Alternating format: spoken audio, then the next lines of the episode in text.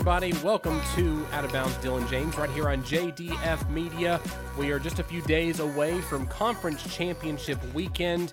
I am joined by none other than Tylor Sorensen, as always. Tylor, how are you doing this evening, sir? Good. Tired. Glad we don't have to talk about my Packers too much, but Yeah. I mean, some good It- news that came out of the Packers organization is that your came out of the yeah. your your foe got fired. I Yeah, mean, Joe everyone's foe who's a, a Packers fan got fired this past week, so that's a good thing for you guys. yeah, that's one of the two check marks that I think all the Packer fans are saying is like, hey, fire Joe Barry, uh, extend Jordan Love. One of those two is already checked off, so we just need the other one to check off, and then now it's on the draft night, and we're all, I'm happy for it. That's good. I mean, before we get into everything, I mean, we can talk about the Packers for just a second. So you you're on the board with Jordan Love being the guy moving forward. Sign him to a long term extension, and just don't worry about the quarterback position for five plus years. Yeah, if we sign the extension to him, it's like it is like a five year deal. So say he's our quarterback till twenty thirty, unless he completely just drops off a bridge, basically production wise. I think we found our guy.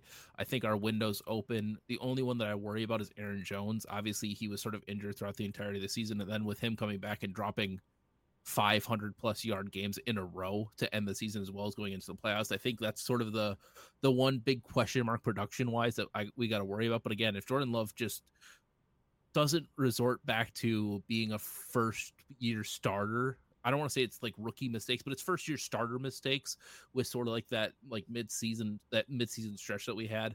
As long as he keeps on playing like I don't want to say getting like not playing that aggressively, but definitely playing the sort of style that we've seen him play the, the later half of the season, I think we will be fine. So progress instead of regress in this Yes. situation for Jordan. Yeah. Oh yeah.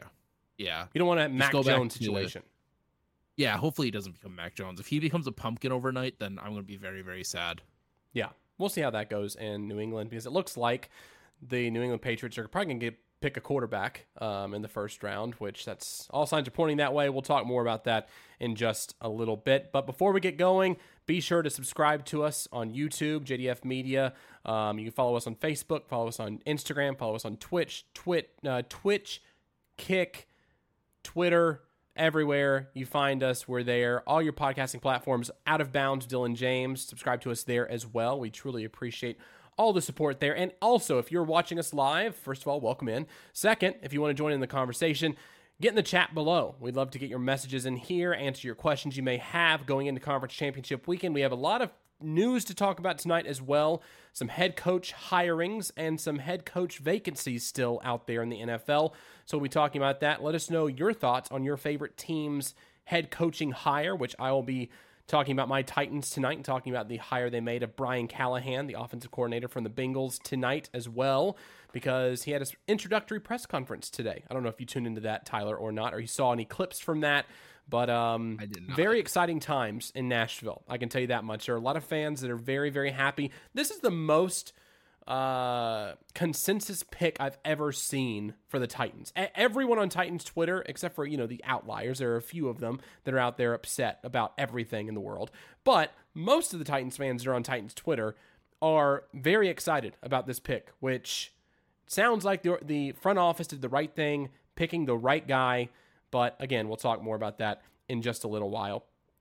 So let's get into some of the news. The coaching carousel is still churning. Let's talk about some of the positions that are still open out there. So as of right now, um, the Atlanta Falcons is still open technically. It hasn't been officially announced yet, but Raheem um, Raheem Morris. Morris. is going to be the head coach there. It sounds like in Atlanta. So that was one place that Bill Belichick had only interviewed there up until today, and uh, looks like he will not be getting that job in Atlanta. It looks like Arthur Blank was looking for a championship coach in Bill Belichick early on in the process, but some people in the organization talked him out of it essentially, and sounds like Raheem uh, Morris is going to have a shot there as the head coach, and um, we'll see how he does there in Atlanta because he's had some success. He's had some um, experience in the past, but when he went back to coordinator and came back into the head coaching fold, um, we'll see how he progresses there in Atlanta.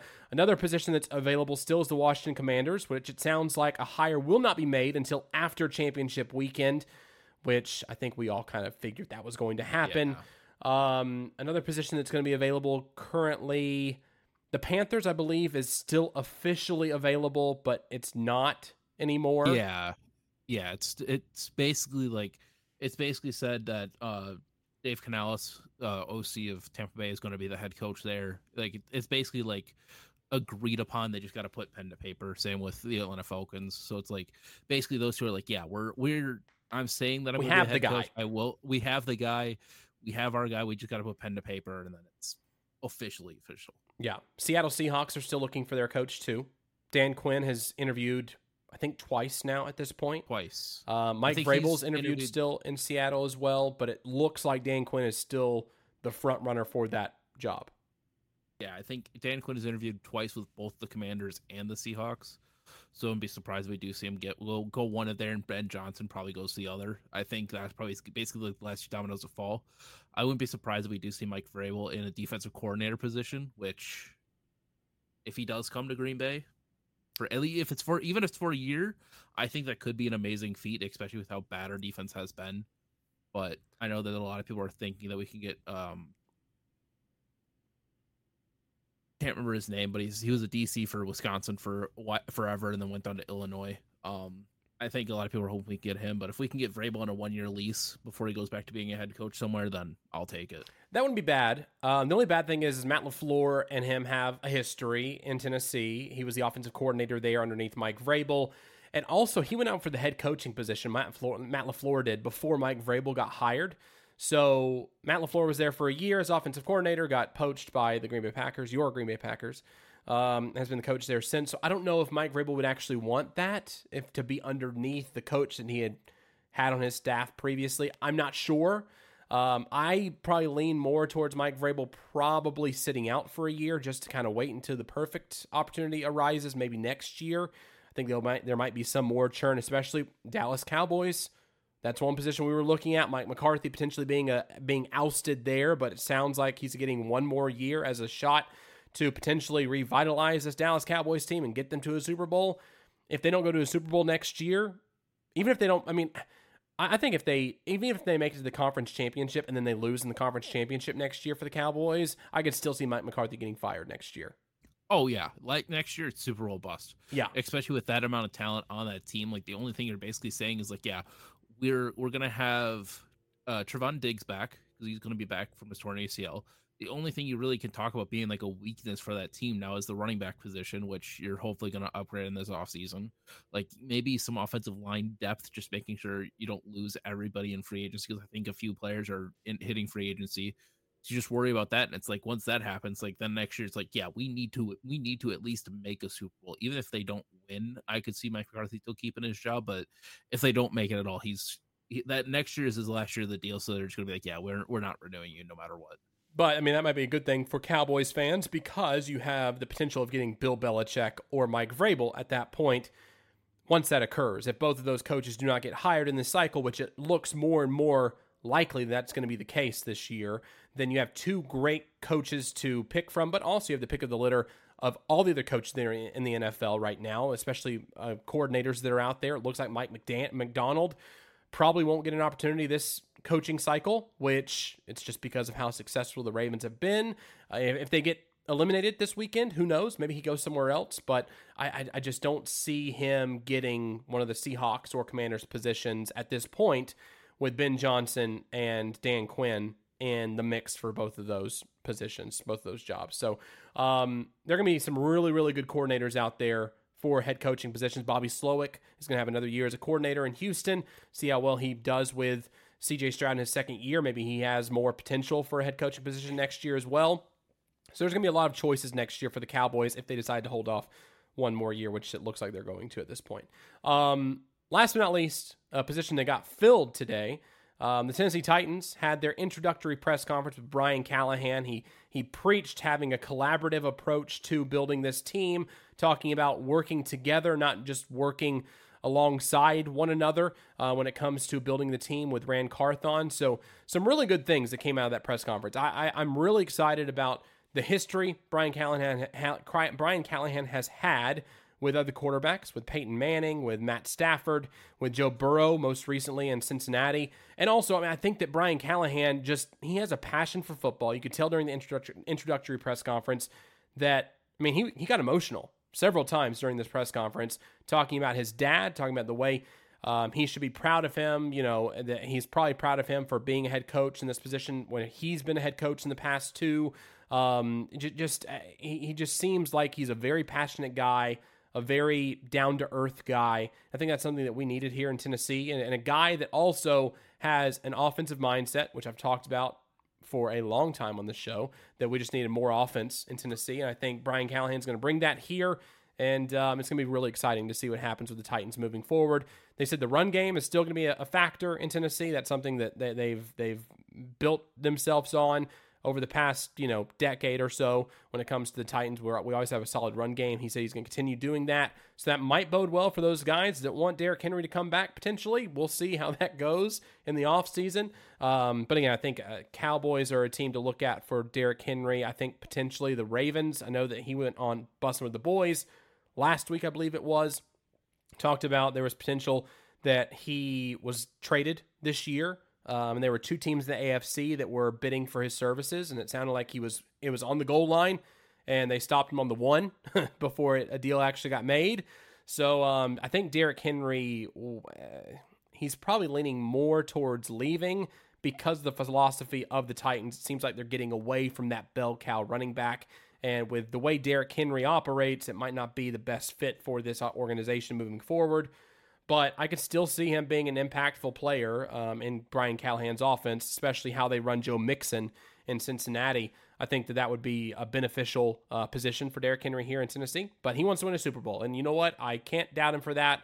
I can't blame him for that. I think that it's uh, something that if he wants to go somewhere win a, ch- uh, a championship before he retires, I think you know good on you. Kudos to you. I think that um, you deserve it at this point. So we'll see how that goes in the offseason. But again, um, I'm very impressed by him. If you haven't seen the press conference yet, go to Tizzy Titans on Twitter. They also have it on their website as well. Just watch the first part of it, uh, the first monologue he had, the speech he had at the very beginning. Uh, very eye opening, very illuminating. And it sounded like he wants to be here in Tennessee. After the first interview he had with the Titans, he told um, he was saying that, uh, look, I want to be there. I, I want to call, even if they don't want me, I want to call and offer my services and say, yes, I want to be the head coach here.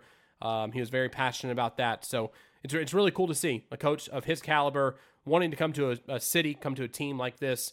Um, I'm really excited to see what happens in the future.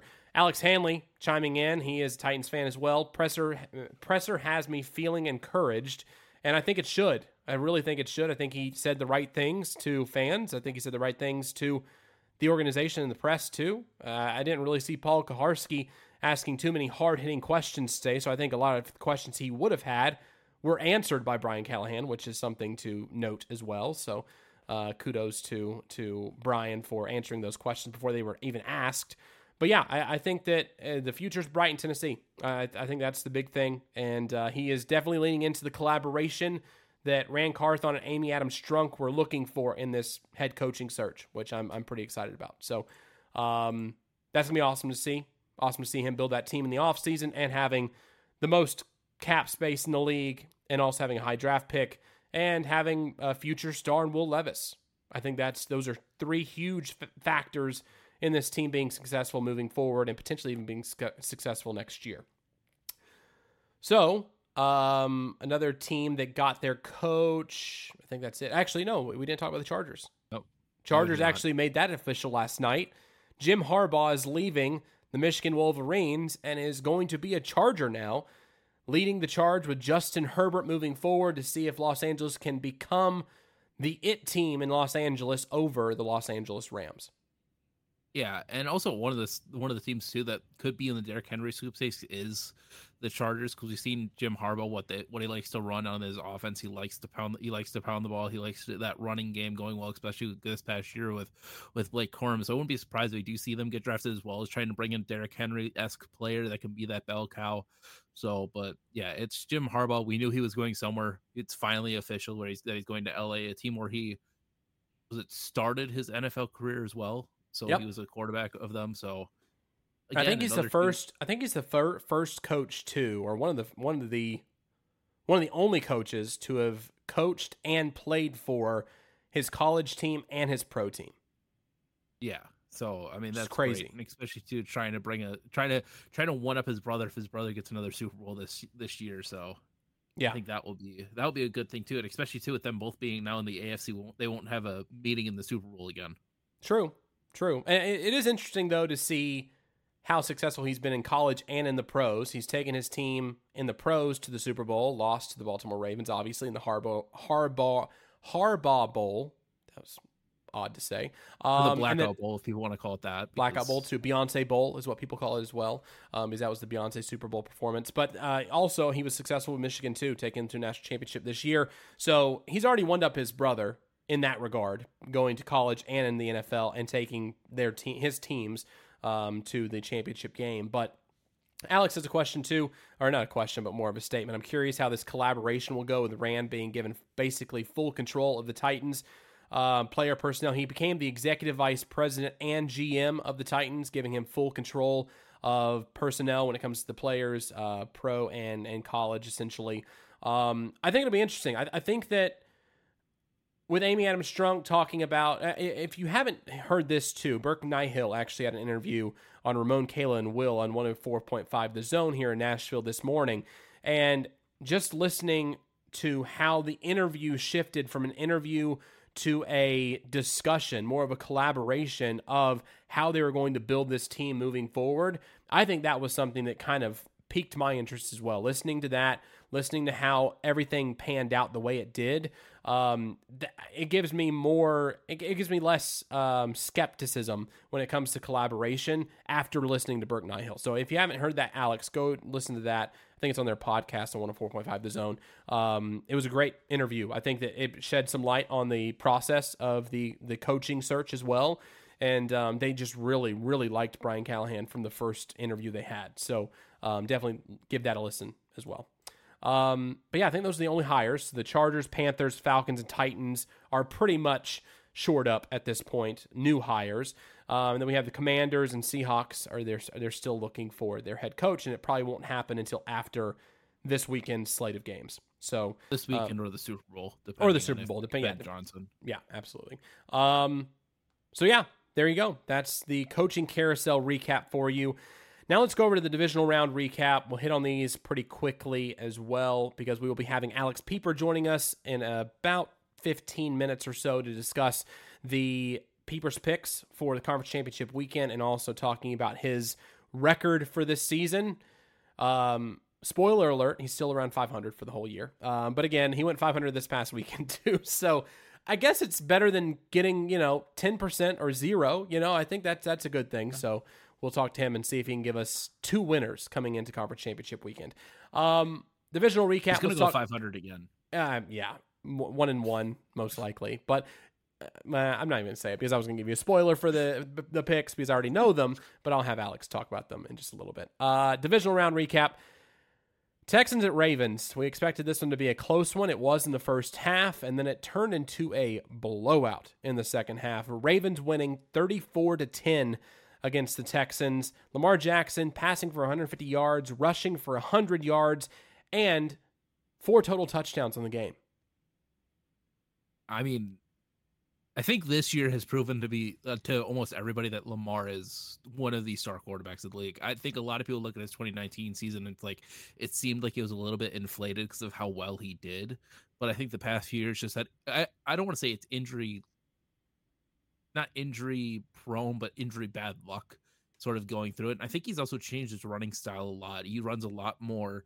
You look at it in a few years past, he runs a lot sort of head first style. Like I'm trying to get all my speed. Now he runs a lot more standing up where he's able to sort of move around a lot and be a lot more sort of evasive on his feet, even though he was very evasive before, but now he's even more about it. And I think also having an actual good wide receiver core around him is very is always couldn't, especially when you could get Mark Andrews back this week against the Kansas City Chiefs. Like it's going to be a rough game on Sunday. Yeah, the big thing is, I mean, Isaiah Likely has been playing well. I've, i talked about him last yeah. week too. He's been playing really well in in Mark Andrews' place. So at this point, I wouldn't rush him back. There's not really a oh, reason no. to rush Mark Andrews back. I think that more so if they do win this weekend, having him available for the championship weekend uh, for the Super Bowl, I think that's going to be more beneficial for them instead of trying to rush him back this week. But yes, I mean, Yeah. having him back in the fold is going to do a lot for this team. I mean, he was the one of the number one targets for uh, one number two, one number one or number two targets for Lamar Jackson going into the playoffs. So um, yeah, that'd be huge for them. But on the opposite side of the ball, you look at C.J. Stroud and the Texans. They made it to the divisional round. I mean, rookie year, rookie head coach, rookie quarterback. I, they did a great job. I mean, for for what they put together this season and how bad the AFC South was. I mean, I was expecting them to have a showing in the wild card, but then probably lose in the wild card. But they proved everybody wrong. They won in the wild card, went to the divisional round, made it a game in the first half, but just couldn't keep up with the Ravens in the second half. Couldn't put something together in the second half to put points on the board to compete. Yeah, they really couldn't. And also, too, in that first half as well, that defense for the Texans was very good. They only allowed that punt return touchdown. So it was just one special teams mistake that they really gave up a touchdown on. And then all of a sudden, in the second half, Lamar just exploded and the Texans just couldn't keep up. But I mean, that's going to happen when you have a very young core and CJ Stroud, Will Anderson Jr., as well as uh, Derek Stingley, who's only in his second year. So you have a very young core. So you're just going to try to get more experience. So I think that is looking good for the for basically every single team that lost this this week except for one. I think they're all being like, "Hey, we aren't supposed to be here. We'll we'll take it for granted. We can just keep on trying to build in this."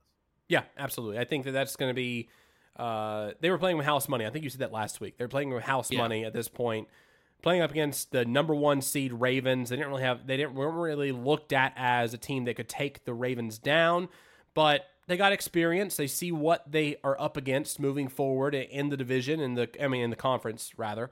Um, so they, they know what to expect next time they get to this position, and they know what to expect from the Ravens. So um, they'll try to do some things in the offseason, get some better players in the draft, and see if they can come back stronger than ever. Um, but again, kudos to the Texans, kudos to CJ Stroud, and uh, I mean, you know, Demarco Ryan's, uh, DeMeco Ryans. Um, great job, great job there in Houston. I think it's gonna be really cool to see what happens in AFC South moving forward with a bunch of talented quarterbacks and some pretty good play callers as well. Um, another game, Niners and Packers. Yes. I mean, I mean, you, you, could really basically take that. whole- You could basically take that whole monologue and just say the Packers instead of the instead of the Texans a few times. Like we weren't supposed to be in this game. We're the we're the first seven seed to ever win a playoff game. Like we sort of prove that the seven seed should exist. I think it's still sort of up in the air if it should or shouldn't. But I think we're the first team where it's like, yeah, like they should have been in the playoffs. Well, it was, a, it was a small sample size too. I mean, a Yeah, few a years that we've had the seventh seed, so you know it was bound to happen eventually. But it happened pretty Yeah. early, actually, in my opinion. Yeah, it really didn't. Especially too, I think a lot of Packer fans were were pained by this because it is the 49ers and they've been sort of the boogeyman for the past decade, decade and a half. So it's like you face the Cowboys who was I think I talked I don't know if I talked to you about this or I talked to somebody else about this, but you beat the Cowboys week 1 or the, in the wild card round which was that was Brett Favre's kryptonite in the 90s, which when they were very very good in winning Super Bowls. And then Aaron Rodgers' kryptonite was the San Francisco 49ers, and you faced them the following week. If we would have beaten them, that would have been two monkeys off your backs immediately, where it's like, hey, we have a special talent now. And it's like, if we would have lost in the championship game, I think a lot of people would have been like, that's, I don't care right now. But I think just us losing to the 49ers, it had a lot of stunk on it. And especially, too, I I did some notes on this game, surprisingly, for a YouTube video that I did. Do you want to know our time of possession in the first half compared to the second half? Not time, Um, but like drive drive length, I should say. drive like average drive length. So I I have each drive length written down right here. Okay, In the first half, we got the ball first. Seven minutes and thirty eight seconds. We we ended off with a field goal. That was our opening drive, and we got a field goal with it. Not bad. Okay, I wish we got some point more points. Four minutes thirty nine seconds. Uh, no points because that fourth that fourth down quarterback shove, which the refs in this game were terrible. That's were. another whole conversation for a different day. Four minutes, 33 seconds, field goal, three seconds. We just kneeled it down, got to halftime. Second half, 401 touchdown, 216 touchdown. Both of those were were helped by a big pass interference in that first one, and then the Keisean Nixon, oh my God, what just happened moment. Which, if you were in my house when you heard that, I think you would have heard, felt thought like somebody died and then came back to life because I was terrified. And then minute 41 interception, minute 34 punt, 3 minutes 19 missed field goal, and 30 30 seconds interception. We did not have a drive that lasted longer than four minutes in 30 seconds, like we did in the first half, which, yes, you do have one interception, but also you can't, you got to have that long sustained drive and just be able to keep it going. And we just weren't able to do it. And we went away from the run. And it's just, it seems like it's always the same stuff, just a different day. But I think this year, I think a lot of people are, had have better outcomes of it because of how young this team is and because of how much more we can learn with it. And it's not Aaron Rodgers being Aaron Rodgers of another offseason of will he, won't he come back and everything like that. That'll be good. I think having that discussion off the table now, not having to worry about. I mean, at last year at this time, we were hearing all these rumblings about where's Aaron Rodgers going to go. And then we heard the podcast when he was on Pardon My Take. Uh, not of My Take. He was on the Pat McAfee show talking about, yeah, I want to go to the Jets, and the Jets, uh, the Green Bay Packers are dragging their feet with the contract and blah, blah, blah. It, it just, it was a mess last off season. Yeah. And having that out of the locker room, having that out of the media so you guys can focus on football heading into 24 20, uh, 24 25. Um, I think that's going to be beneficial for the team moving forward, especially this young young of a team, not hearing their names in the media every other minute, um, like Yeah. the Jets will this year. So Yeah, exactly. Not to mention as well, like the biggest thing we just need to work on is our defense. And now with our defense coordinator going down, that's a brand new scheme that can come in. We need to put some more defensive help out there, which I feel bad saying because you look at the amount of defensive draft picks that we've used that just haven't been able to hit or haven't been able to really do anything. It's just rough. But I feel like this is the one year where it's like I'm actually looking forward to us drafting a safety and a linebacker and getting some more defensive help. I think the only position that we don't need help at right now, obviously other than like quarterback, receiver, and like the offensive side of the ball, is that defensive line.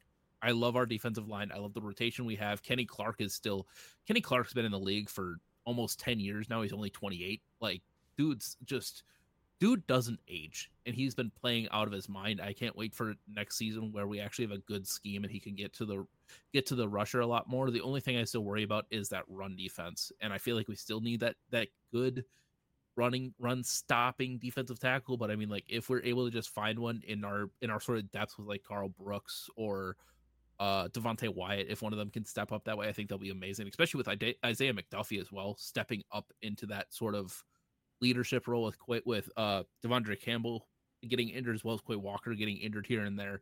I think our linebackers core are good. It's just that it just sucks that Campbell just fell off a cliff completely with his production. a big question mark too in Green Bay is Jaire Alexander. He posted a post on Instagram talking about thank you for the past such an however many years, eight years, I think he said, or something along those lines.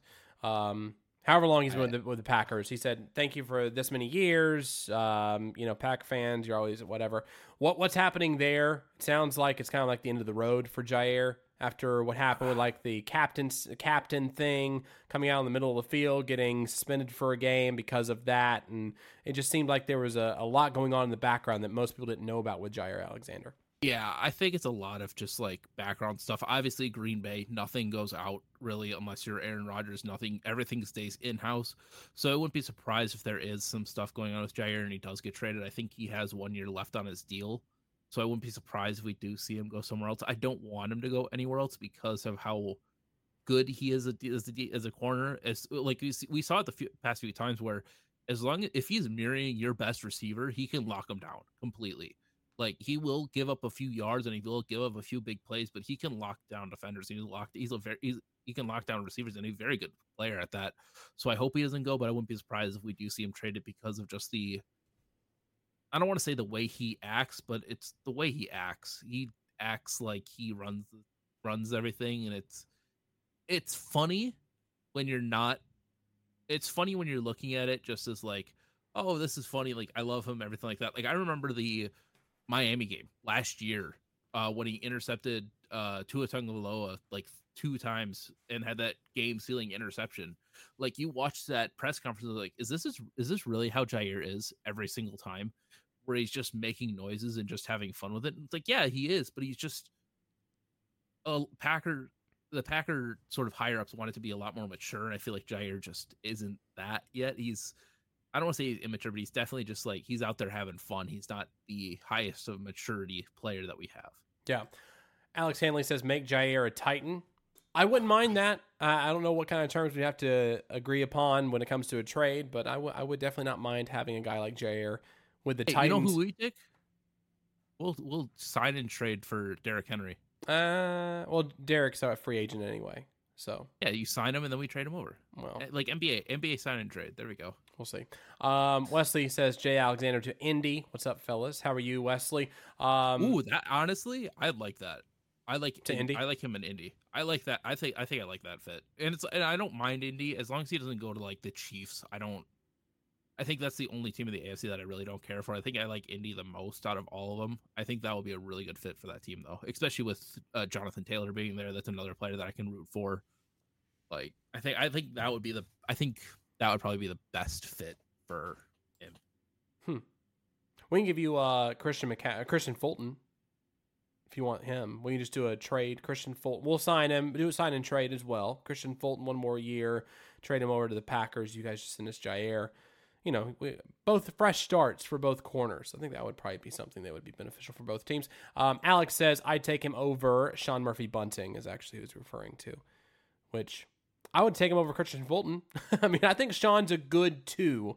I think he's a good two. I think they just need to be healthy in the cornerback room, and I think that if uh, Farley can come in and Farley can produce, Caleb Farley, uh, with this new defensive scheme we'll probably be having, I think that would be beneficial. I, I've heard rumblings that the the defensive back coach for the Ravens has a defensive coordinator interview for the Titans coming up soon. I'm not I'm not sure if it's happening this weekend or if it's happening after this weekend, but um, it looks like that might be the case. And Wesley says, I like Tylor, Tylor the most out of you two. J.K. Dillon. Thanks, Wesley. I appreciate that. Um, Hey, I mean, what can I say? I we, you have one of my star running backs in Jonathan Taylor from Wisconsin. I got I got to follow my guy. Quenton Nelson is very fun to watch Quenton Nelson's fun. when he's not. I, I think he was injured this year. He just had a down year this year. He wasn't as good as he was, but I, I don't know. And you have Gardner Minshew. How, how can you complain about Gardner? well, we'll see if he actually stays there in Indianapolis. Wesley, do you think do you think that he's going to be staying in Indianapolis? Because he's a free agent, I believe. Yeah, he's a free agent. I don't think he's going to stay. I, I, don't think, think, he, so either. I think a lot of people are sort of pointing him to Denver. Granted, that is just probably just Brandon Perna saying, "Hey, I want I want him in Denver because I think he'd fit the best there." But I mean, I I, could see him fun. also going to Seattle potentially, just because.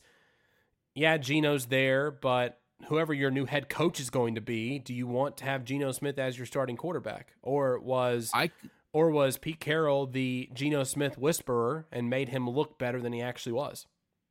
that was uh that was the new head coach of the Tampa or not Tampa Bay Buccaneers, of the Carolina Panthers. That's who the Geno Whisperer was. Mm, true, true. A lot of people get a lot of people give him the credit for it. I also wouldn't be surprised too because I believe this, the Seahawks got Luke Getsy as their offensive coordinator. I think they just did a basically like a flip flop with them. So, and I know a lot of people are talking about maybe Justin Fields getting traded to either Atlanta or Seattle, and I wouldn't be surprised if we do see him go to Seattle because of that connection with Luke and the connection with JSN and a few other players from Ohio State. I'm actually surprised they're doing that, having these new coordinators and stuff without having a head coach yet. I want to make sure I'm not crazy because I know I could have sworn I saw it, but That'd be interesting, though. I mean, uh, several names going to be brought up when it comes to Chicago. Obviously, Chicago's going to probably go with Caleb, uh, Caleb, uh, Caleb Williams in the draft this year, yeah. Most Actually, likely. never mind. It looks like that they're that he has not agreed to anything. But you can take Mr. Fingerpaint. I don't want him here. Mr. Fingerpaint? Yeah, he has like fingernail polish. Have you seen that when he has like? Oh, Caleb Williams. yeah, yeah. Oh. He's just he's he's a nutcase to me. Um, Wes says I would take him again, but if not, I would like to see the Colts bring Jacoby Brissett back as backup. He actually did pretty well in, in the Colts organization as well. He is an elite, but I feel like he could definitely be serviceable. I think the Colts gave him up. I gave up on him too quickly. I think Shane Steichen would actually appreciate a quarterback with experience like Jacoby. I think Jacoby liked Indianapolis too when he was there. Um, that's not a bad fit.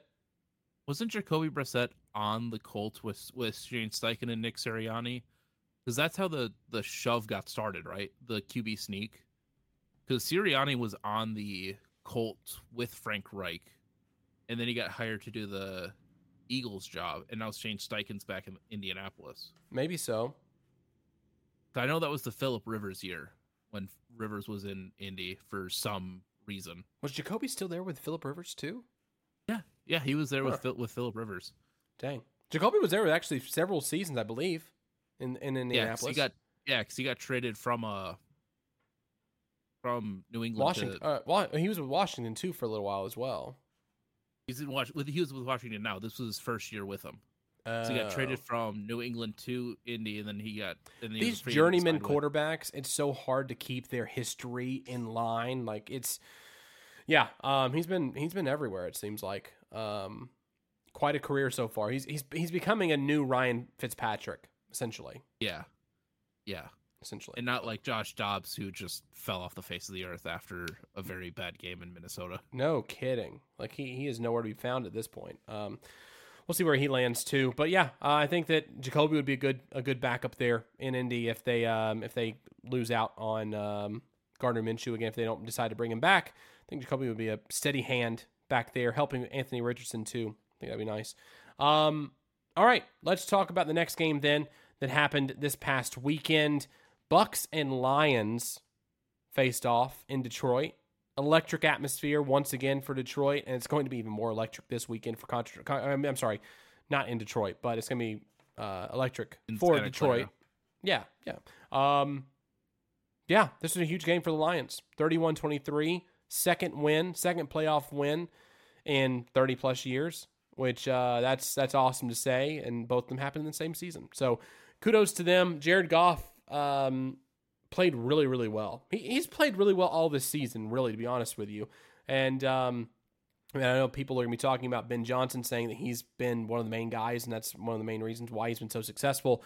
But uh, 30 of 43, 287 yards passing, two touchdowns, zero interceptions, zero mistakes as well in this game, which was huge for them. And uh, the Bucks just weren't able to keep up. They they tried at the very end of the game to come back. They scored a touchdown when they were down by 14, decided to go for two points.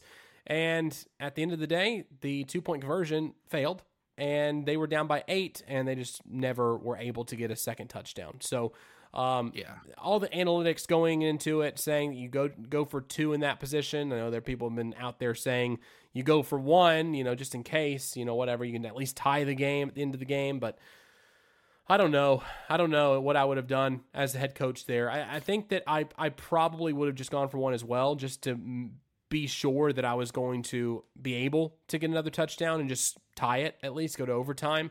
Because at that point, if you're scoring two touchdowns, you obviously have the momentum going into overtime. But um, yeah, I mean, am I upset they went for two?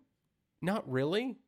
I understand it. The Titans went for two against the Dolphins, and it worked, and they were able to win the game that way. So I, I- get it. I get it. But um, yeah, that's that's always a tough a tough way to go in that situation. Um, Jordan Gafe said, "Going to be a good game. Lions need to keep pressure on Purdy, get him off his spot. Yeah. that's the big thing for Purdy. Get him off his spot because he's a very, um, I wouldn't say mechanical quarterback, but he, he's he's very, he's a rhythm quarterback. He has to be in a Yeah, rhythm. Yeah. We saw it. We saw it as well against the Packers, where he got knocked out of a rhythm. Obviously, it was very, very rainy, and the weather wasn't perfect, which is going to be perfect in Santa Clara this weekend. It's going to be 62 degrees and sunny, whereas here it's 30 and and I can't see 15 feet in front of me. But Yeah. we'll talk about that another day. But yeah, I think the best thing for the Lions is they just got to worry about that defensive back core. Debo might be out, so if he is out, I think the Lions will will will have a big sigh of release. Hopefully, he's okay. Obviously, you don't want to see a player get injured, but that was sort of the best thing that the Packers could happen is with Debo going out. I think that sort of that that shifted the momentum in their way, and they just couldn't collapse on it. But if you're the Lions, you just need to make sure that Jared Goff has a mistake-free game. If he has an interception or two, then he's just going to be all scrambled. So I feel like both these, both Purdy and Jared Goff, are both they need to be in a rhythm, and if that rhythm gets shaken just a little bit, then you could see the whole thing come tumbling down. But I feel like Jared Goff is a lot more destabilized than Purdy. Yeah, absolutely. Terry Pace is jumping in the conversation saying, go Detroit. Listen, on the NFC side of things, I'm going to be cheering for Detroit as well. I think Detroit's a, a great story. They, they put together a really good team. I went into the season saying they were going to be a wild card team, and they decided to win the division instead. Um, just a, a great feel good story in Detroit, and we'll see how they can how if they can continue that that uh, Cinderella story this weekend in the conference championship against the Niners. It'll be very fascinating to watch that game uh, for sure. Wesley also says Minnesota may want to look at Minshew or Brissett. Okay, moving on. Uh, you know, the fun thing is with with Minnesota, I was thinking about this the other day, and somebody had mentioned that you know they, they should they should keep Kirk Cousins, and just thinking about the the quarterbacks they have there, and Jaren Hall, um, and uh, Josh Dobbs. I mean, I think those are the only two quarterbacks Nick that were Mullens. left, right? Oh, Nick Mullens too. Of those three quarterbacks, you put Kirk Cousins in the conversation too. You already have Kirk Cousins on the, uh, uh, under contract right now. He's a free agent going into the offseason. But why not just bring him back at this point? I mean, you have Justin Jefferson already saying, I, I want Kirk Cousins. Just, you know, wherever Kirk Cousins goes, it sounds like he would want to go. So just might as well just keep him for at least a year or two. I mean, he still has the arm to do it. He's still putting up really good numbers. I mean, it was unfortunate he got injured the way he did with the Achilles. But I think that Minnesota should really just bring him back at this point because there's not a quarterback on their roster that can actually move forward. And if there is a, a quarterback on their roster they want to move forward with, in Jaren Hall especially, keep him as the backup. Let him develop under Kirk Cousins for another year. See what you got in him. If you feel like he's not going to be the guy, you have quarterbacks to either pick from in the draft this year or next year.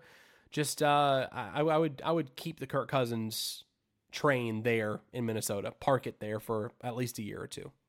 Yeah, I wouldn't be surprised if we do see them draft like a JJ McCarthy in like the second or third round and keep Kirk Cousins on maybe like a hometown flyer. Jaren Hall is not that good. Nick Mullens is not that good. J- J- uh, Josh Dobbs is probably gone this year. Alex says Nick Mullens- Mullens to the top. I mean, it's Southern Miss. That's the reason why he's saying to the Oh, top he there. he was better than Jaren Hall, but Jaren Hall had like five passes against us. Yeah. and five yards. Like, no, Not a very good I showing. feel- no, it was not a very good showing, and I think that I think everybody started to prove it. But I think again, if you're able to get Kirk Cousins on that hometown discount, maybe like a maybe like a one year, two year deal, just maybe like honestly, I wouldn't be surprised we do see a one on one with a team option. Just do that and say like, hey, sorry you weren't that good this year. We're gonna we're gonna stop you. Get some more film out there, especially off that Achilles injury. I know that's one of the biggest things. I think Kirk Cousins was on a podcast or something to talk about it being like, yeah, I feel I'm sort of scared because he tore his he tore his Achilles coming into a contract going in a contract year as well. So now you got to show these teams like, yeah, I'm running, I'm doing all this stuff, and it's like whereas with Minnesota, like, hey, like I want to be back. Like, give me some more tape as well. So it's like I can prove myself a bit. Where it's like, hey, I could be a backup. I could be a serviceable team for some of these teams that maybe need a quarterback next year, where the uh, quarterback draft class isn't too strong. I think it could be very, very good. Yeah, absolutely. I agree. I think that, again, Kirk Cousins, stay there in Minnesota for at least one more year, get more tape out there, and uh, show teams you can still do it. So that'd be something good for him. Um, before we get to this next topic, I do want to bring in our next guest because he is waiting in the green room patiently. He's rocking a Nebraska Nebraska Huskers hat this evening. Um, none other than the one, the only, Alex Pieper and Pieper's picks this evening. We will discuss in just a moment. But before we get to that, Alex, I want to talk to you about the Chiefs game this past weekend against the Bills. Uh, let me get uh, our friend Tylor here as well. One second, Tylor. Um, but Alex, what happened with the Chiefs this weekend with the Bills? Tell us how did Patrick Mahomes overtake the Bills for another time in the playoffs? Where I think Josh Allen is like one in three against Patrick Mahomes in the in the postseason Yeah. or something along those lines. Yeah, yeah. Pat's Josh's da- or Pat is Josh's daddy. That's it. Pat's That's it. Josh's daddy. Um, you know, I I just think it was quintessential playoff Chiefs. They were able to perform on all cylinders. Travis Kelce had two touchdown passes. That hasn't been a thing. Um, and he had one in the Dolphins game too. That hasn't been a thing. That hasn't been a thing all season long. So just having that performance out of Kelce, Rashee Rice putting up numbers, and Pacheco doing playoff things as well. Um, having Pacheco go over 100 yards, I think he I think he went over 100 yards. Um, just 97. playing that mean. He had 97 right at rushing 100, yards. yeah. Did he? Did he have? Did he have over 100 all-purpose yards? I just think he had 97 over rushing yards? 100 all-purpose yards. I think he had, I think he had like 20 plus receiving yards, but 97 rushing yards. That's the only thing I know. Yeah. I took stats on it. That's huge. Just that. Hey, I, I think taking that bet next next game too might be solid too. Um, but I think just the ground and pound football, having him really perform the last couple of weeks, he hasn't really been.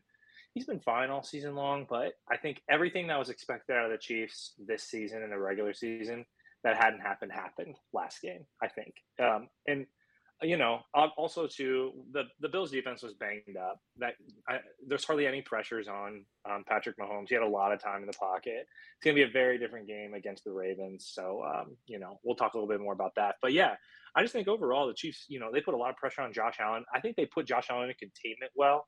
I don't know how many hours or how many uh, yards he had. I think he still put up probably at least 40 yards. I'm not sure. He might have hit rushing. Yeah. Or oh, I have the stats right here because I took this down. So, do you want to know how? So, Josh Allen was the leading rusher for Buffalo as well. Seven uh, rushes or 12 rushes, 72 yards, and two touchdowns rushing, and 178 oh yards passing, 176 yards passing with one touchdown. James Cook had 60 yards. Wow. I, I would think he's Lamar Jackson if I'm just looking at the stats. Yeah. Oh no kidding. I mean, I mean no he kidding. had the, he did have those two very very long like 50 yard 50 plus yards runs it basically it seemed right like. but yeah yeah like i don't think this loss is on josh allen i think it's more on just they had four linebackers suited up completely for this game like and they got injured too during that. the game yeah aj and, klein and, got injured so that's down that's down another one already and Stefon Diggs missed a wide, not a wide open catch, but I mean, it, the ball went right through his hands. Stefon Diggs was very, uh, very mean, bad in this game. Three catches for 21 yards total in this game, which that's something that uh, earlier in the season he was playing really well, getting 100 yard games left and right. He, he yeah. looked like AJ Brown did in the Philadelphia Eagles or uh, offense for the first few weeks as well. But then he just fell off a cliff, uh, a cliff towards the end of the season only getting 21 yards in the championship in the in the divisional round. I mean, that's something that your your star wide receiver should be making plays in that game to get you the conference championship, and it just didn't happen for Josh Allen. He had to carry the ball too much, and it, it wound up turning into a missed field goal by the by the Bills that would have made it go to overtime.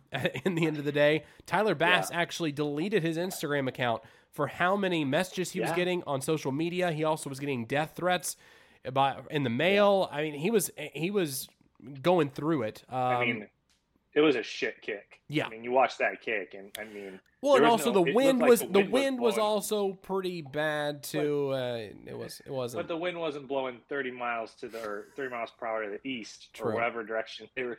NFL memes actually I, put I, out actually put out like a, a flight tracker and it said the Buffalo Bills going to Cancun. So it's coming down from Buffalo to Cancun, but the plane went wide right. It was hysterical. If you haven't seen it yet, you need to go on social media and look uh, at that. Um, I love um, all the. I love. I love that. It's so funny. See, uh, Wesley, glad that the. Oh, sorry. Got some comments real quick. Wesley says go Ravens, but ultimately go NFC, preferably Detroit. Alex said Josh Allen has been in the playoffs the last four years and is 0 3 against Pat Mahomes and the Chiefs during the playoffs. And Wesley Burton says AJ Brown to Indy as well because there's some tension there in Philadelphia with AJ Brown. We'll see how that goes. I don't think he'll go to Indy though. Um, but I think you are you guys already have good wide receivers there in, in Indianapolis. You have Michael Pittman Jr., you have Alec Pierce, you have you have some guys there, so don't worry about it. I don't think you have to worry about AJ Brown going there. Um, yeah. What were you gonna say, Tylor? Oh, I was just gonna say I'm glad that Tyler. I'm. I don't want to say I'm glad that Tyler Bass missed that kick, but that sort of took the pressure off of the Packers with Anders Carlson missing his kick. Whoo! No kidding. No kidding. So, we did sign a camp leg, but I wouldn't be surprised if I, I feel bad saying this because he is a rookie. We drafted him this year, but I wouldn't be surprised if he's not on the Packers next season with having a career about 75, 76% field goal percentage in college. So, yeah, not the best. Um, so there you have it. Those are the number. Those are the games from the divisional round. Now we're going to the conference championship weekend. Alex is joining us for Peepers picks, but before we get there, we got to talk about his performance this past weekend with his picks. And lo and behold, he had 500 once again. Um, missed out Every on the first week. two, but then the last two he hit. So now he has 25 of 24 on the season, and he is up four units if you've been following ho- along at home.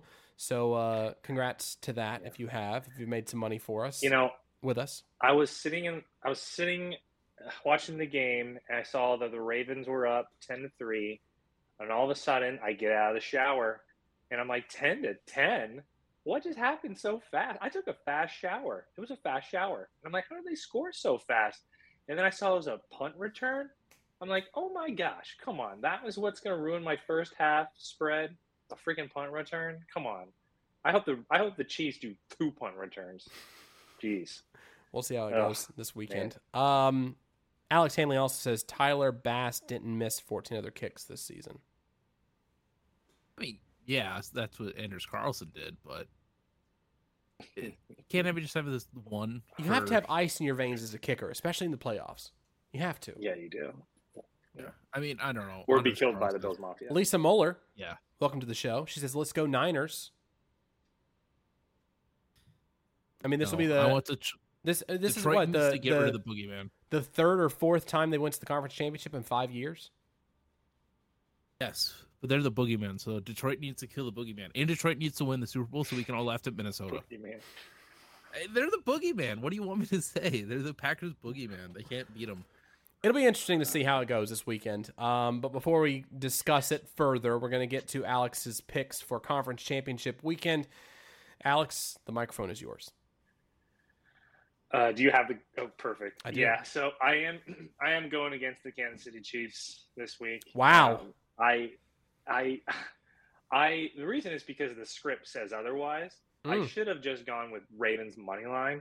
Um, I did want to throw that out there as an option too, to like parlay, and it's truly just the Super Bowl trophy icon parlay, right? That's what it is. It's the Super Bowl trophy icon parlay, right? You go with the colors that the script has been designated for since since whenever that trophy came out, you know, Yep. which is Ravens and Niners. I think that is one of the most common bets right now on Hard Rock Bet. They they publish their um, right now what are the most common bets, and that is one of the most common bets. But anyway, yeah. So first first game AFC Championship, Ravens Chiefs. I I think it, it's all going to come down to Lamar and his ability to scramble. I think Steve Spagnuolo will put a lot of pressure on um, on um, on Lamar. Lamar. hmm Um, they're yeah, they're gonna have to put a spy on him. I think that's what's gonna be the problem. So there's gonna be a lot of um, you know we can't do any zone coverage, anything like we do in the in the secondary where we're rotating um, corners and trying to just catch them off guard. There's gonna be none of that. It's gonna be up to ultimately um, L'Jarius Sneed and corners to just you know stick back and have solid coverage and you know, I, I think Lamar's if it's Lamar's year, and like I said last week, like Lamar was doing business, he did business against the Texans. I think he'll do the same thing against the Chiefs. The only thing I can say about the Chiefs is as long as if, if Patrick Mahomes and the team continue to have a good game, they protect him in the pocket, he can throw all day long. I think I think the Chiefs would win, but I just don't know. The Ravens. This will be the toughest defense the, the Chiefs has played all season long. Uh, I think so. It's it's going to be tough for sure. Before it's we also get- going to be not like this really Yeah, before we get to the other game, I just wanted to ask you a question. Uh, there was a stat on Patrick Mahomes' stats against the spread. Um, I believe There you go. that in the playoffs it was like eight and one or nine and one against the spread. eight zero and one. there it Eight is. zero and one. There it is. Yeah, So I mean, that, Yeah. that that's that's something. Again, it's the playoffs. I know. It's Patrick Mahomes. It's very. I mean, it's interesting that you're picking against him this weekend. Of all people, I would have Uh, thought that. Well, you'd have figured out. Ah, you know, Travis Kelce looked good last weekend. I, Isaiah Yeah. Pacheco is going in there. He's playing really well too. Patrick Mahomes looks like Patrick Mahomes. His wide receivers are actually catching balls. MVS actually catch caught several passes last week that Yeah. he would not have caught earlier in the season. So I mean, No, the, the the players are Yeah. making plays at the right time going into this game. So you just think the defense on the Raven side of the ball is going to be the, the difference maker in this game. yeah, and I think Lamar, Lamar and his ability to scramble. If he, if most teams can't contain him, he hasn't been able to be contained all all season, even by the Niners front. Like they couldn't contain him. He ran all over them. I just don't think that. And I don't. The Ravens haven't been sloppy. I know the the Chiefs are the number two uh, scoring defense in the league. Ravens are number one.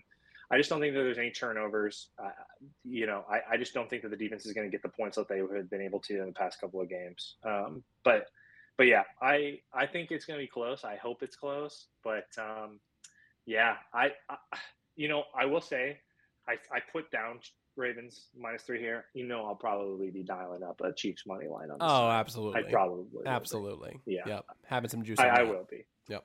Yeah, there'll be some juice on that. Yeah, All right, let's sure. move on to the next game after, sure. and then we'll talk about analysis of both Yep. games afterwards.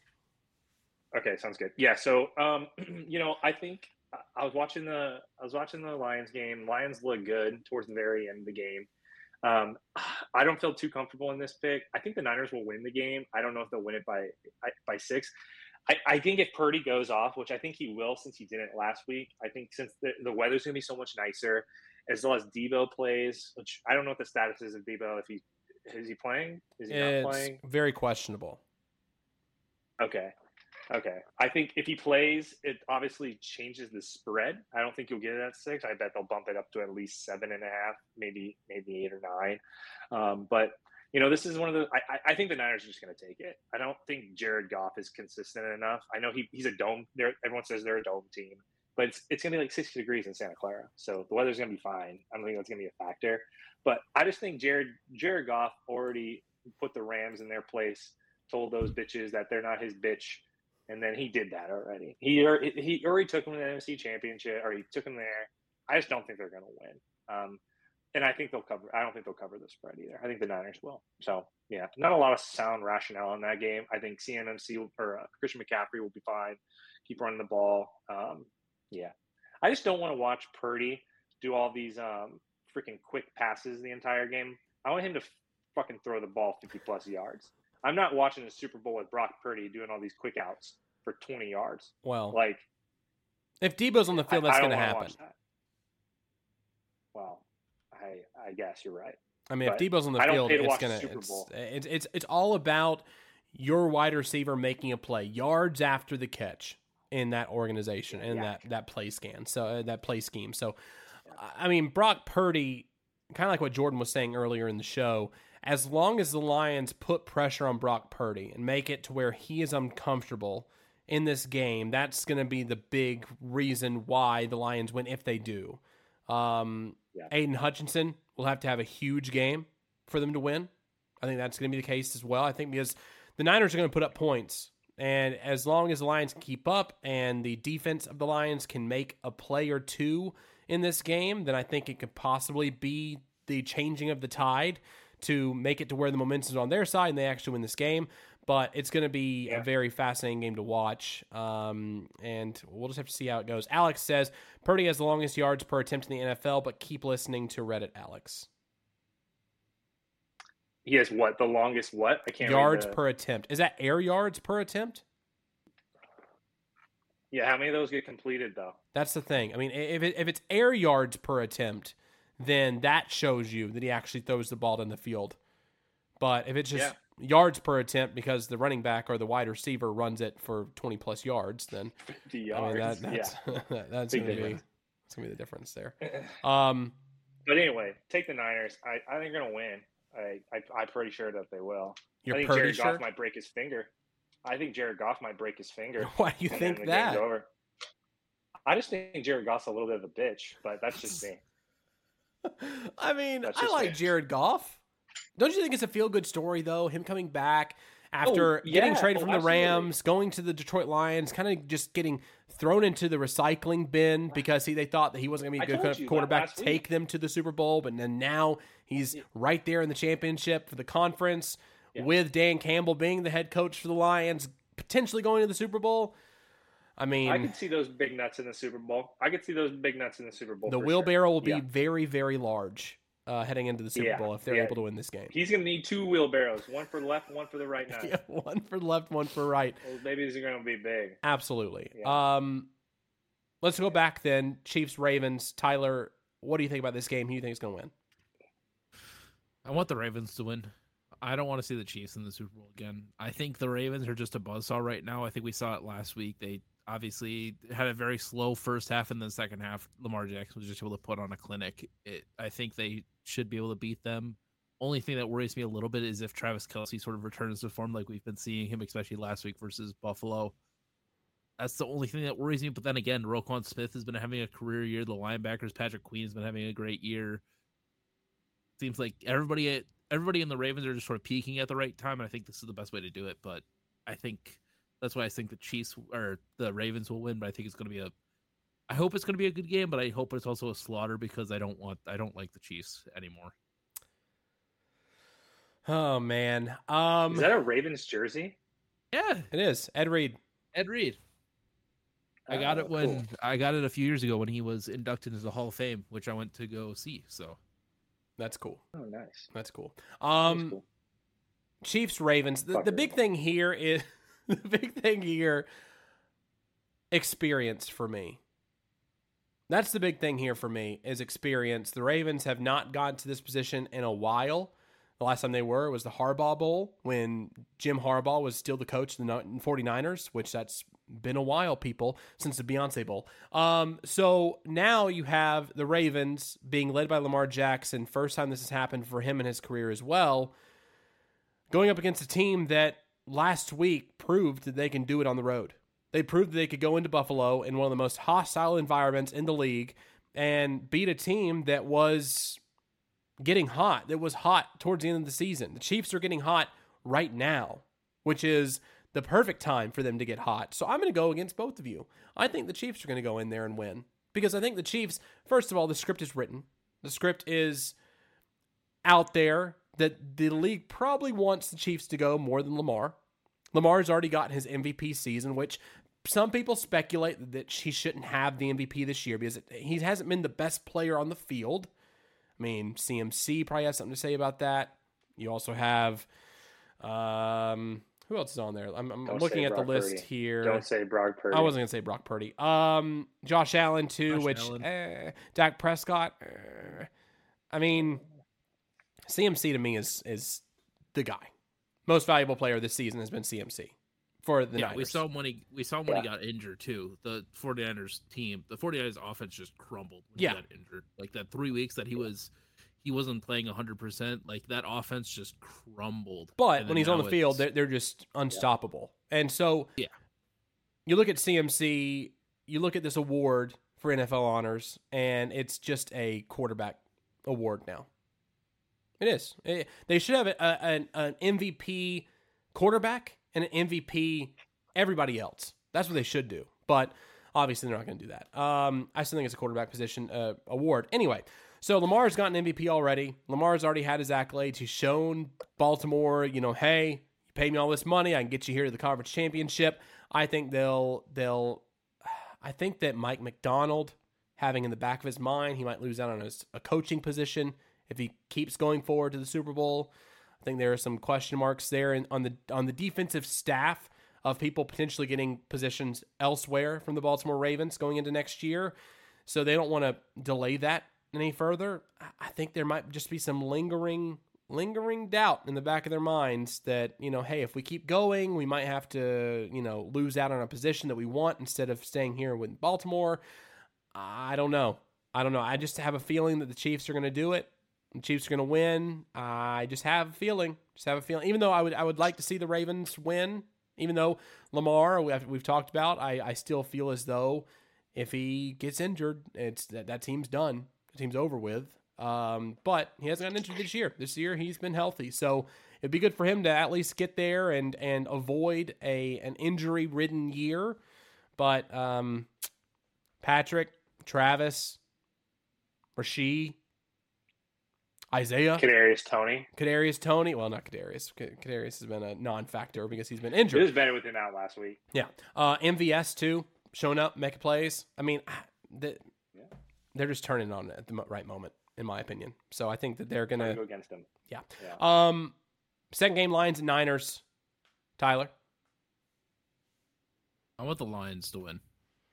I want I, I want them to beat the Boogeyman, and then I want them to win the Super Bowl so we can go. We can all laugh at the Vikings for making it four times and not being able to win a, a Super Bowl ring, whereas the Bears have won one, and the Lions would win one, and then we've won three. So that's what I gotta say about that. That'd be very sad for the Minnesota Vikings if that occurred. Um, feel good story would be the Lions.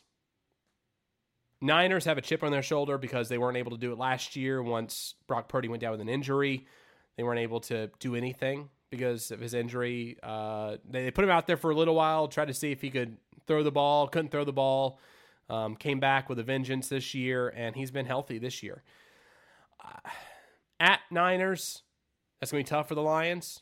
If it was in Detroit, I think the Cinderella story would continue. I've bet against the Lions. I bet against the Lions last week too. I, I know. Did I? No, I didn't. I don't think I did.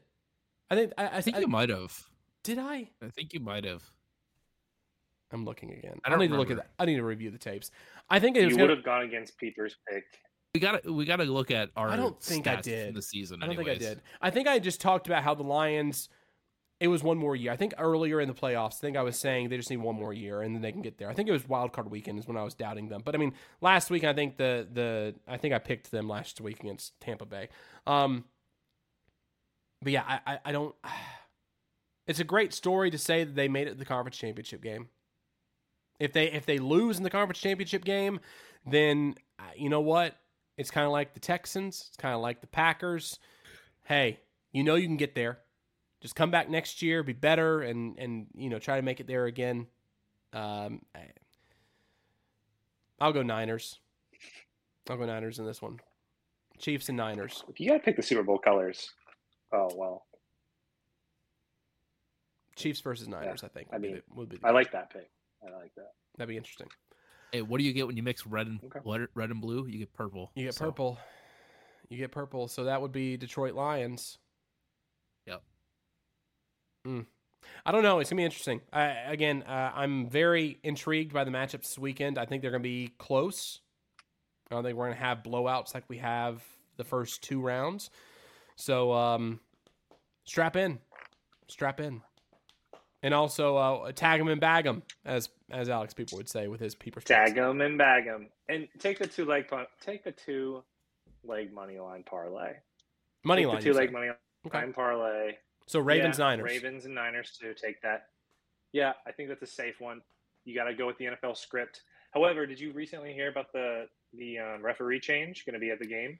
The uh, with the Chiefs, the Chiefs game. Chiefs yes, I did. Yeah, how he favors he favors away teams. He gives sixty percent of his flag penalties to the home team. We like that. We like that a lot. I think that's good. Um, so we'll see how that goes. You know. Yeah, we'll see. Do you think a situation like the uh, Saints game from a few years ago, where they didn't get the flag on the pass interference, is going to occur in this game? Um, if it has to, yes. If it has to. Roger Goodell yeah, going you know down to gonna... the field saying, "Throw, throw the flag," or "Don't throw the flag." You know. Either Zay Flowers or Yeah, Travis well- Kelce is going to get their head ripped off, and one of them's going to get a flag and one of them isn't. Mm. God. Will there I be a would say fight in one of these games this weekend? Oh yes, Detroit versus San Francisco easily. I can see that. You're saying you're saying a you're saying an Yeah, I can see it getting a little MCDC team isn't going to get chippy, especially with Kerby Joseph on their team. Kerby Yeah. Joseph is going to try to take a kneecap out again. I'm- Well, So- especially if the Lions are winning in this game this weekend, the the Niners are definitely going to go for blood. Definitely going to go for blood. Yeah. for sure. Yeah, I could see the other way around. I could see if the Lions are losing, they might go for blood. I mean, I could see MCDC getting heated quick. Yeah, I mean, this is if you think about it, this is the last game of the season for them. So I can mean, see fights breaking out on the nothing to lose. sideline of San Francisco if the Lions are winning. oh yeah, That's what I could see. Yeah, Not necessarily physical, but just heated arguments on the sideline. yeah. I can see MCDC headbutting Trent Williams. Just Yeah. like how Yeah. Trent Williams threw Jonathan Owens 30 feet, even though Jonathan Owens definitely just flopped over. Yeah. Oh yeah, he did. That was bad. I, I love that. I love that photo because it's just it's just a dumb video of Jonathan Owens talking smack like he always does. Trent Williams getting annoyed, Yeah. shoving him, him flopping, and the ref just couldn't get the flag out of his pocket, and it just fell over. I'm Yeah, just he like, ripped it out. Yeah, that was funny. Lawrence Tatum chiming in saying, "I'm not an HVVC." Can anyone decipher that? HVAC? Oh, the Chiefs going to bust their ass, but I think it'll be a good game. Okay. So he thinks the Chiefs are going to win. I hope they don't. I don't know They're what gonna their ass and they're gonna lose. No, I think they're going to I think he means the Ravens. He's going to they're going to bust the Ravens ass. I think. Lawrence, oh. correct me if I'm wrong, Lawrence, but I think that's what you're referring to. It's going to be a good game. That's going to be a good game. I think so. I think it'll be a, a closer game than what we've seen with the Ravens recently. So, again, Yeah. The Chiefs showed last week and they can win on the road in the playoffs. A true road game in the playoffs, they can win.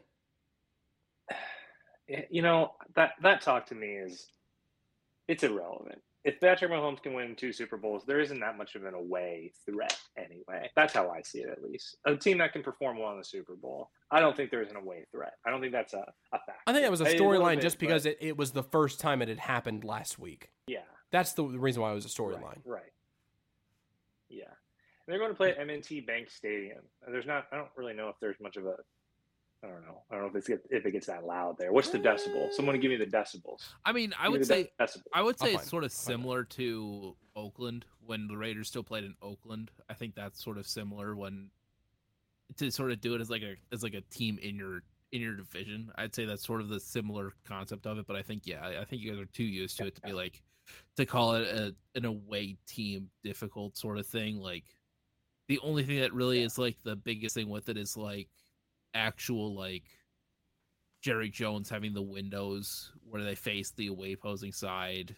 Uh, my Hard Rock Cafe having the Yeah. away team in the heat, stuff like that. I think that's like really In like the the heat, only way yeah. you worry about it. I have to say this: Patrick Actual Mahomes was physical, earlier yeah. earlier in the season. He was on the Manning cast talking to Pey- Peyton and Eli. He did say the only two road venues he had ever forced that had ever forced him to use a silent count was Seattle and Baltimore.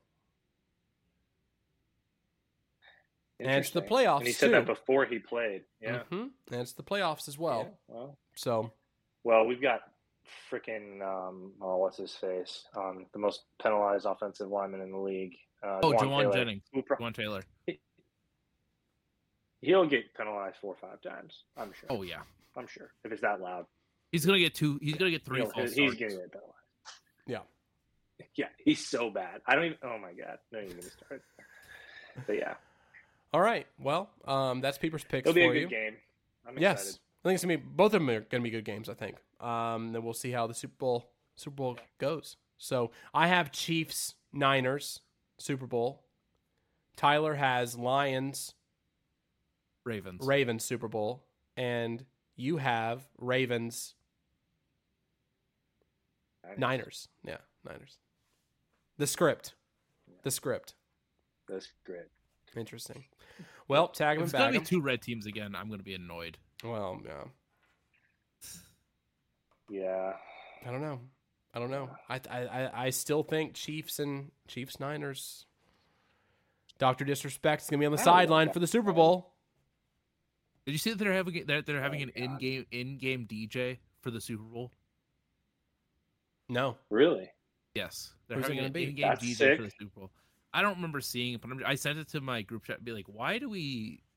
I feel like they're trying to make it more of an like. I get obviously the Super Bowl's not it's, but I feel like it's more of like a it's more of a corporate event. Yeah than it is like a football game. Yeah. which I hate saying, but it, it seemed like it was like an NBA game where it's like Yeah. they have like their in-game DJ playing music all the time. And it's just like People are sitting on It's- like courtside with like their hundred dollar bills, fanning each other and Yeah, stuff. It's just all these rich Yeah. people that are. It's Vegas, though. I think I think because it's Vegas, and they Maybe, have. I think they're, a s- and it's equipped with like. um I know that the stadium has like a venue where. I mean, I know most do. I guess. I guess they're not too unique, but you know, whenever I'm watching a Vegas game, they always show the like they just peek into the sideline. Oh, yeah, that bar show, right like there. Lil Wayne. Or, yeah, Well, Yeah, I, I wouldn't be surprised if Lil Jon's going to be there, but Lil Jon has done stuff with the Vegas Golden Knights in the past, especially when the, when they went to the Stanley Cup.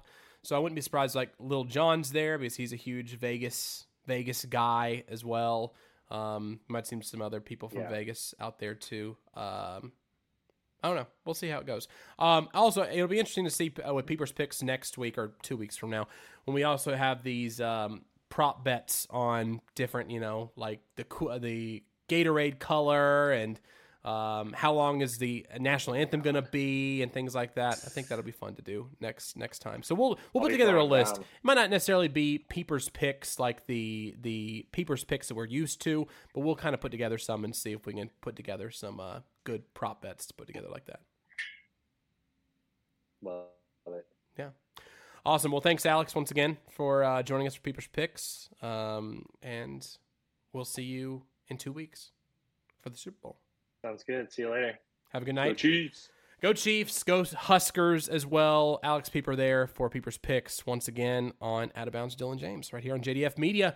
Tylor, before we head out for the evening, any final thoughts on the games this weekend or anything else that might be on your mind? No, I just really hope that it's two good games and not both blowouts, which I feel like could also happen. Especially with how good all these offenses are. I think each one of them can be a buzzsaw at the right moment, and I think we've seen that so far throughout the season. The only team that I feel like hasn't really shown it is the Chiefs, but then again, we know that we know how proficient that offense can be. So you're just hoping it's two good games and not just one blowout and one that's somewhat competitive. I also don't understand why they're so close together. Because one's at three Eastern time and one's at six thirty. I figured it would be like one at three and one at seven thirty, maybe. I mean, maybe, maybe even seven. Seems like they could kind of overlap if it's only three and a half hours in between, unless the script is telling them otherwise. But typically, a game could last more than three and a half hours. Yeah, and especially too after you, if you want to do the uh the trophy ceremony as well, that normally lasts like thirty minutes to forty five minutes. Then it's like oh cool. They got the trophy. You can either switch it over to the pregame show for the other one or go to that one as well which even if you do go to the pregame show they'll probably be showing it a bit. Yep. So it's like i don't get why they just don't do it like 30 minutes later at 7 o'clock but hmm. oh well. Um, thanks again everybody for watching this evening. Thanks for chiming in in the comments. We loved the conversation there. So next time be sure to do that again. We'd love to get your comments there. We'll have another show next week on Thursday to preview the Super Bowl and talk more about the other coaching hires, which we might hear about those, we might not. We'll see how that goes. And talk about other other latest headlines in the NFL. But if you haven't done so, subscribe to us on all your favorite podcasting platforms. Follow us on Facebook, on Twitter, on Instagram, on Twitch, on Kick, on YouTube. And uh, thanks again for watching this week, guys. This is Out of Bounds, Dillon James, right here on JDF Media. We'll see you next time.